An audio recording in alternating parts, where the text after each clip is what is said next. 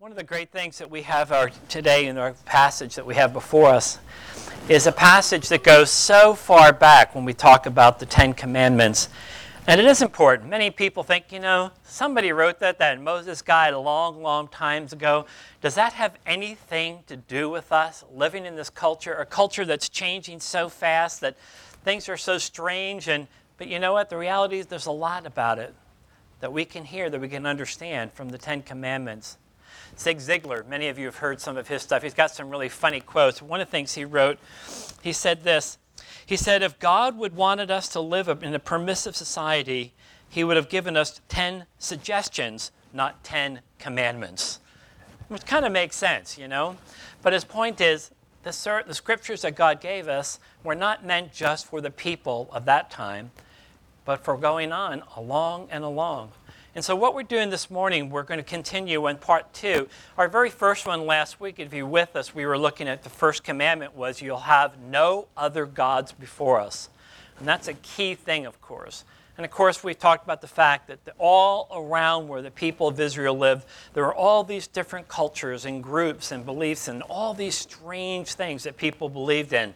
And he's saying, wait a minute, you may have all these different gods, but for us, there's only one God.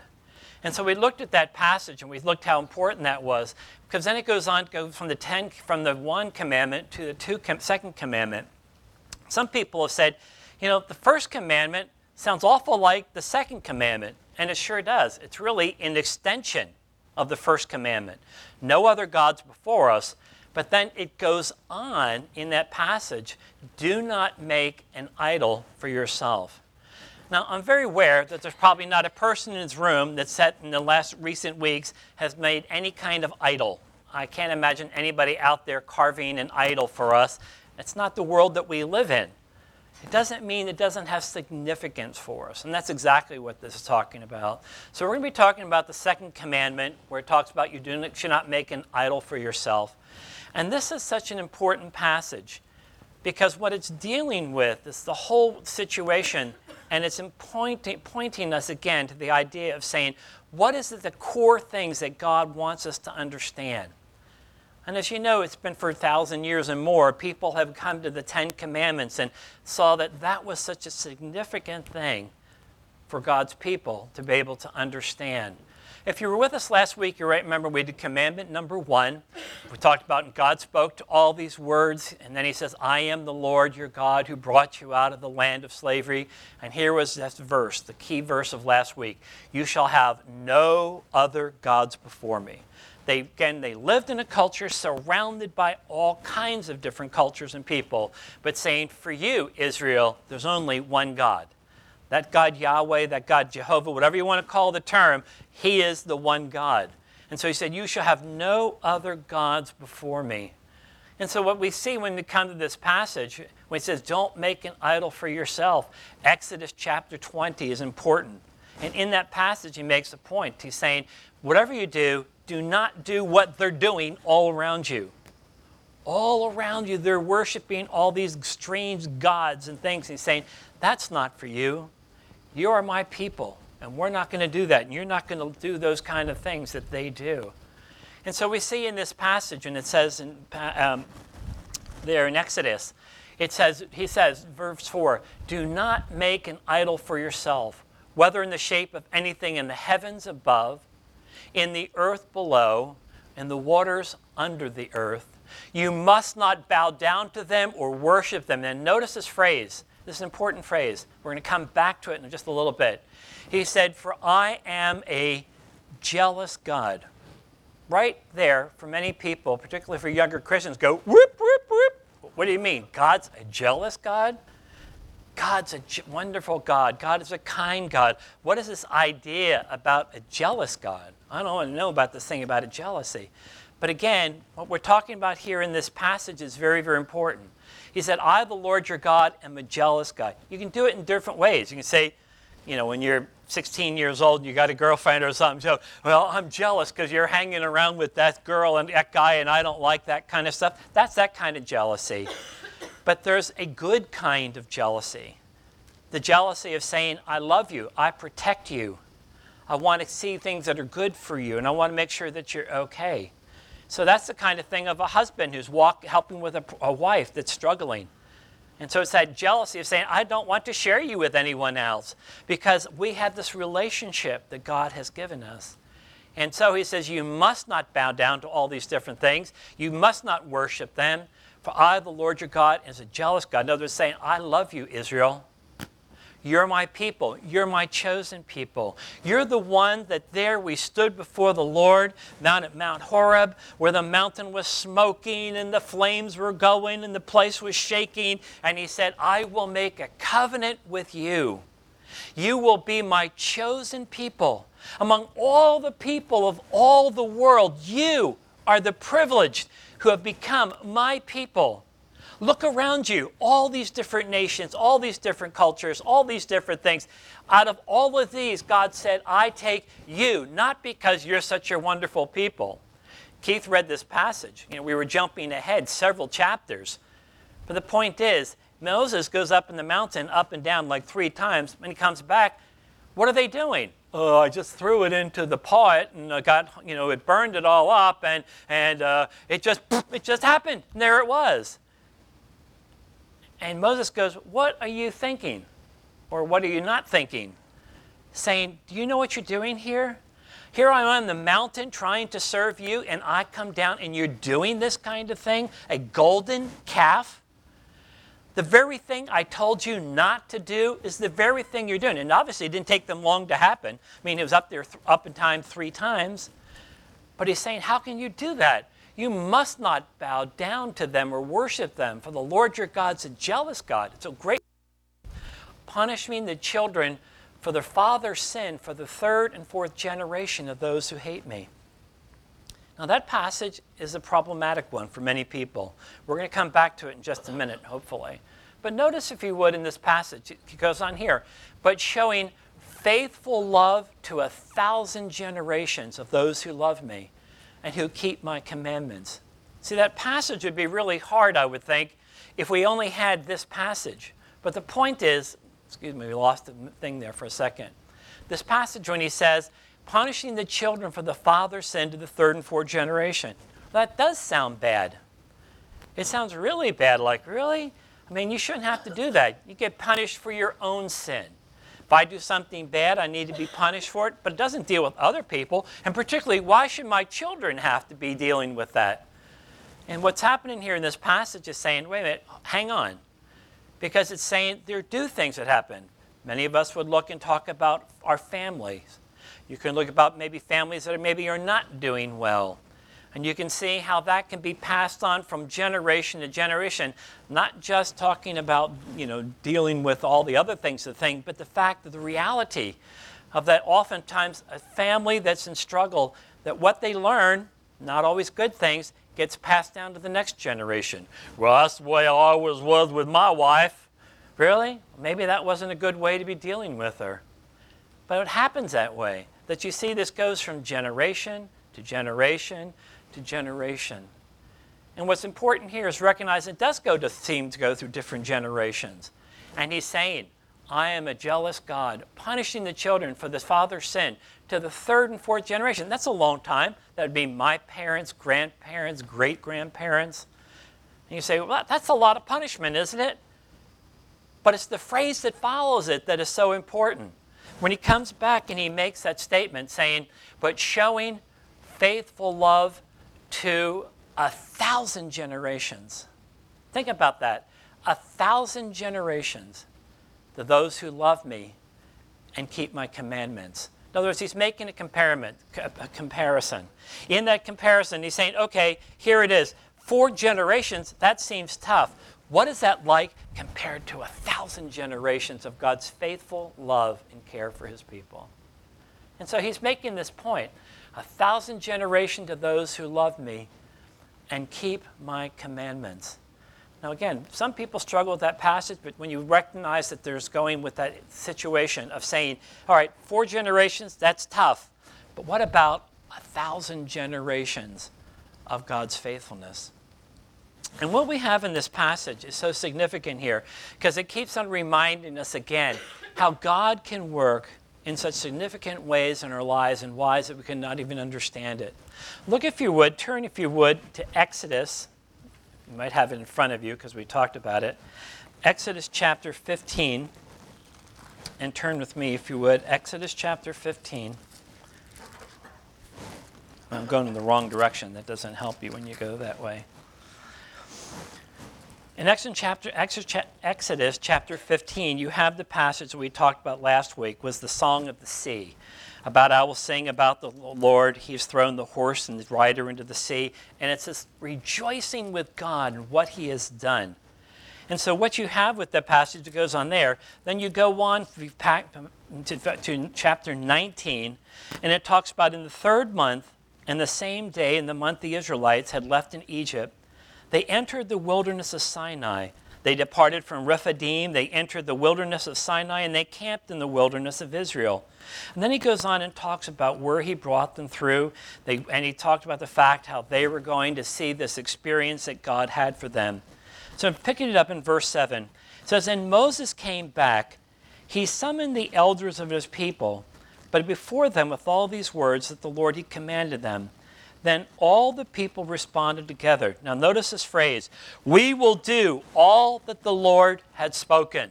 Remember, this is before, and Keith had read the passage about what happened there about the big sin, which is often referred to as the great sin.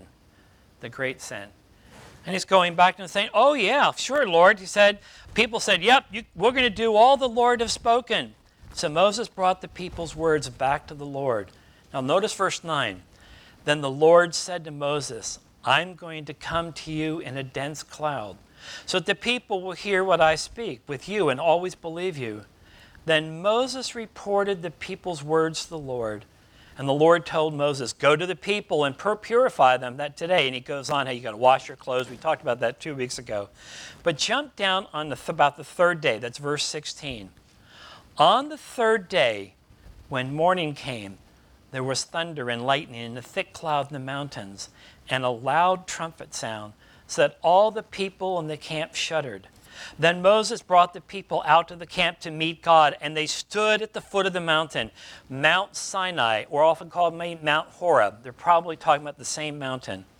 He said that the Lord came down in fire and smoke, up to the smoke of a furnace, and the whole mountain shook violently. The sound of the trumpet grew louder and louder. Moses spoke, and God answered in the thunder.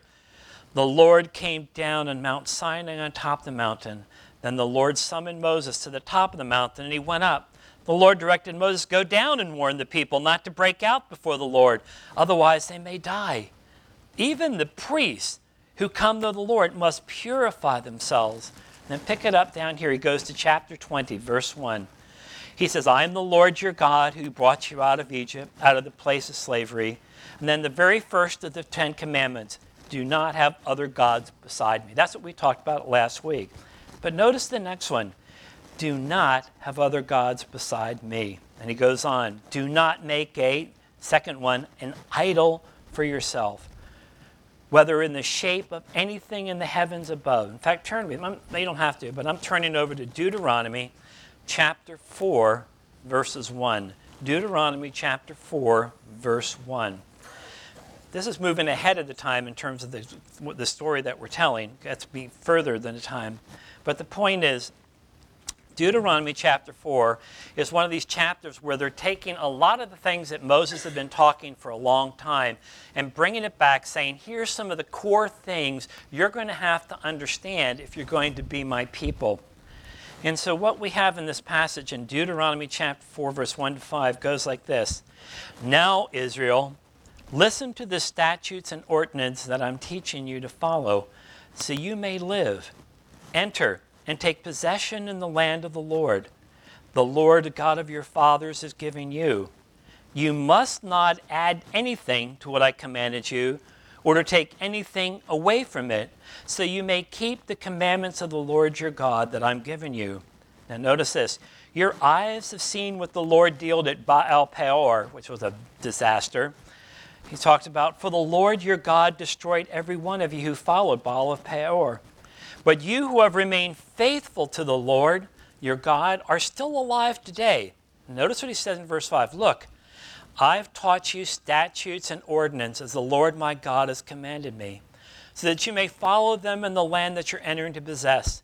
Carefully follow them, for this will show your wisdom and your understanding in the eyes of the people. When they hear about all the statutes, they'll say, this great nation is indeed a wise and understanding people.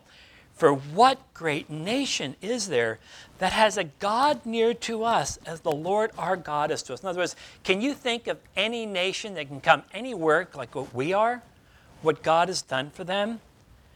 And so he says in verse 8, what great nation has righteous statutes and ordinances like the entire law? Only be on your guard, diligently watch yourself, so you don't forget the things that your eyes have seen. One of the things we talk about the Lord's Supper every week is if part of what we do is a remembrance. Do you remember what God did for you when you were overworking with the Egyptians?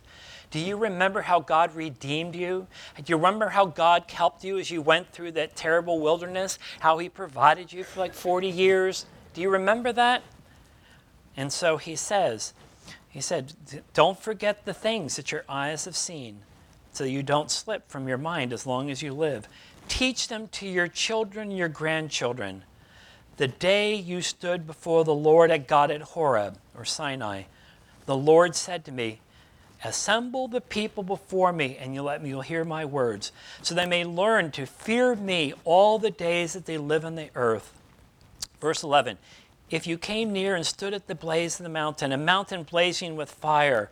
Now down to verse 15. He talks about the two tablets. I'm picking up at verse 15. Be extremely careful. Okay, this is again, he goes, be extremely careful for your own good, because you did not see any form on the day the Lord spoke to you at Horeb out of the fire. In other words, all the things that you saw, did you ever see Yahweh? And the whole point is, no. And the point is, because you're never going to see Yahweh.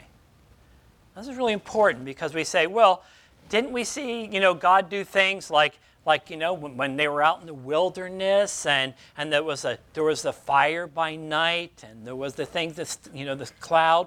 Yeah, that was something that showed God working, but did you ever actually see his face? The reality, of course, is no, you're not. That's one of the things that's distinct about what we believe and what the Old Testament, New Testament is, that we don't see God in that way. He is not one that we can do it. And people say, well, we wish we had a God that we could see. We could look him right in his face. You say, well, the way you can probably see him best is when you see him in Christ.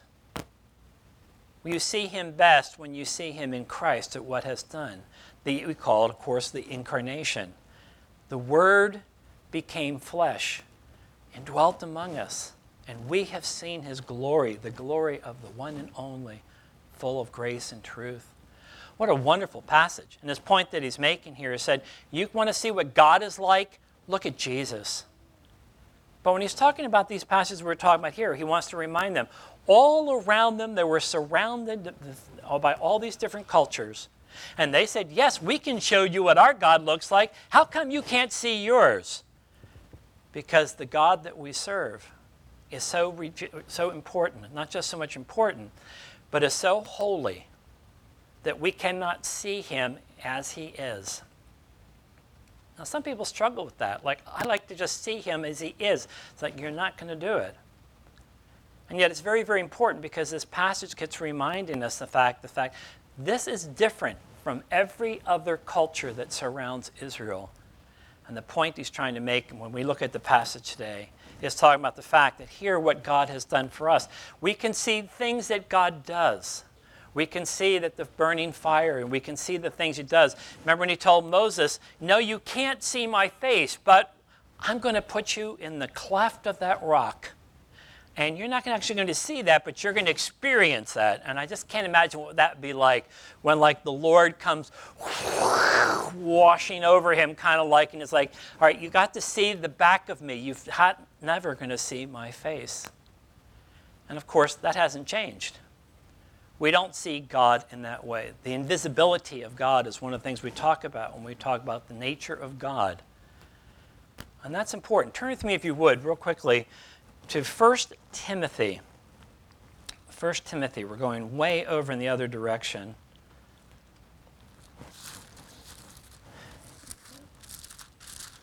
1 Timothy. I'm lost this passage real quick.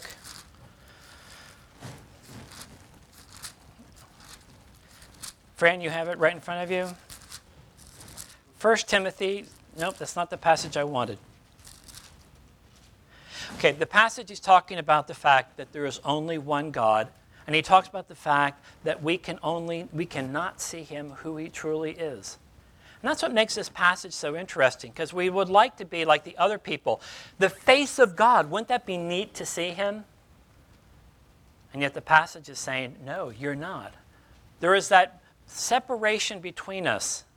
A God who is ultimately fully holy. We who are people who continue to sin. And yet God provides a way for us to have a relation with him. And this passage in Exodus, this one what we see in Deuteronomy, keep reminding us again that God is God and we're not. And this passage keeps reminding us again. Here, this passage is talking about the thing in the second one. The first one, you'll have no other God before me. The second one, you won't make any idols. The reality is, we're all about idols. John Calvin, one of the great reformers, he made the statement, he said, all of us are like workers in a shop making idols in our life. He's absolutely right. We have things that become idols, things that become important to us, things where we find our status, where we think we find our understanding, where we think that we're connected in some way, or we have something to give or something that's away from God. And Calvin keeps coming back and saying, you know what? We're all idol makers. Just a question of what kind of idol you want to make. And he keeps coming back to saying, Calvin does, saying all of us have to struggle with that. And all of us have to come back and saying, Lord, it's ultimately all about you. Not about me, not about that. It's all about you. And so this first thing, we talked about the first one, no other gods. Second one, no other idols. The good thing is, I guess I have a confession to make, I'm an idol maker. The good news is, I'm in good company, because so are you. And each of us have to come back and say, what are the idols in my life? The things where I find significance, where I find life, where I find importance, or where I'm found where people will like me. And it keeps coming back, wait a minute, is this now about you? Or is this about Christ? Is this about what God has done? Or about what you want to do? And it keeps calling us. Saying no other idols, period. Lord, we thank you for this passage. We pray that you be with us and help us. We thank you for your goodness to us. Help us as we prepare our hearts as we come to the table, and ask that you be with us. In Jesus' name, amen.